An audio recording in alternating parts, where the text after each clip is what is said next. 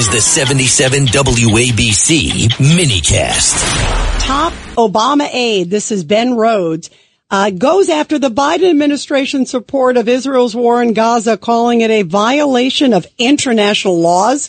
And it comes after what happened with Blinken, saying that Israel better have a plan before they continue fighting in Gaza, killing the terrorists. Well, joining us to talk about all of this is Michael Goodwin, Pulitzer Prize winning columnist there at the New York Post. Michael, you can't make it up. I mean, this is Israel. This is really disheartening today to see the rhetoric coming from the the Obama administration and the Biden administration. Hey, are you there, Michael? I am. Hey, Michael. Can hear you. Yes. Yeah, perfect. Can you? This is really disconcerting, the rhetoric that we're hearing. I don't know if you heard Secretary of State Blinken today on the apology tour, scolding Israel and basically not going after Hamas, doesn't mention Iran. And now we're seeing that Ben Rhodes, who, of course, was a top Obama aide, questioning, saying that the rhetoric seems to be hitting the administration of Biden, saying its support of Israel is a violation of international law. I mean, this is an incredible moment, Michael Goodwin. It certainly is. Look, I have worried all along that domestic politics would undercut the president's support for Israel. And I think we're seeing an increasing rapid pace of that happening. I wrote in yesterday's New York Post about the apology to the Muslim Americans over his saying that Hamas death claims were not reliable, were not trustworthy. That he said, "I'm not going to believe Hamas statistics on deaths." And then privately, he apologized to Muslim Americans who complained. And look, I think this is very much about the battleground states, the youth vote, and the Muslim American vote. I think that's what is driving this. I think it's terrible. I think it's bad politics, but I think it's even worse for American security.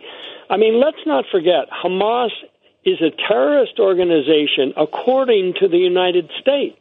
We have put that label on it, not the UN, the United States. So how can the president go around apologizing for saying he doesn't trust their numbers when their falsification of death claims is very much a part of their strategy? That's how they get international support. That's how they get people like the Biden administration saying, Israel, you have to stop, you have to stop. Why does Israel have to stop? Because the Palestinians won't let Hamas won't let the Palestinians leave. It builds its tunnels and headquarters under hospitals and schools and mosques.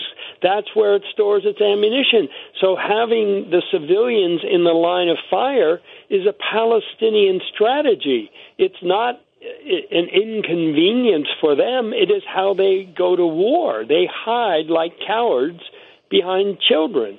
And yet Biden, I think, to fall into this is really just giving up any sense of moral clarity about this war.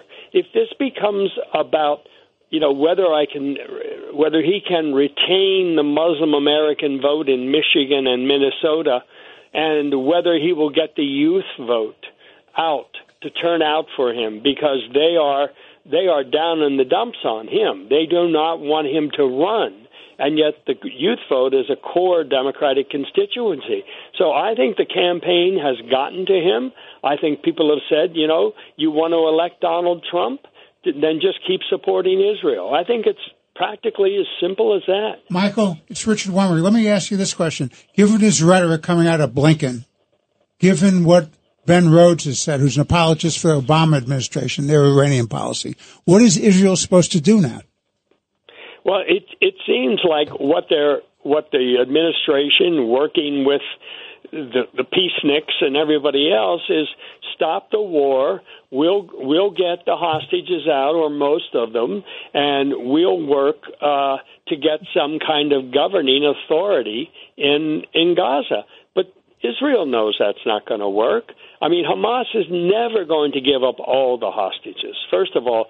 And secondly, there's no plan on the table that I'm aware of from anybody outside of Israel that the goal is to force Hamas to surrender, that's what Israel wants. We're going to kill you or you're going to surrender. Those are your two options. And Hamas keeps saying they're going to do it over and over and over again. What is Israel supposed to do? This is a death cult. Hamas is a death cult. And the Palestinian people are unfortunately in the way, although along with many others, I would say that not all of them are innocent. I heard today someone say a better phrase for innocent Palestinians is to say non-combatants. And I think that's right, because when you see them hounding those children who are being released, the children hostages, when you see them beating up on the corpses of Israeli soldiers and dead Israeli women taking hostage, I don't think we can call them innocent anymore, certainly many of them. You know, what does this spell, though, for the fate of Israel? To the judge's point, I thought today, this is not good, not only for Israel, because I was watching the Blinken press conference. My jaw dropped. I was embarrassed, Michael. It was painful. But I also wonder, what does it mean also not just for Israel's fight against terrorism, but for America's fight, against terrorism? Well, that's a key point. That Israel, as Benjamin Netanyahu has said repeatedly, you're next. After us, they come for you. They come for Europe. And if does Biden not understand that? Does Blinken not believe that? Do they really think they can cuddle up to Iran and give Iran all kinds of benefits with deals and things like that, and Iran doesn't want to still kill us and blow us up and blow up Israel? I mean, you cannot compromise with these people. That's appeasement. Michael, this administration has not done anything right. What did they say about the Biden administration? Oh, Robert Gates. Secretary Gates. Everything he's done, he's been wrong on foreign policy. President Biden. Years. And he said that 10 years ago, so we're now 50 years. Well, he was a fortune teller. He was right on. Thank you, Michael Goodwin. Thank you for everything you do. Thank you, Michael.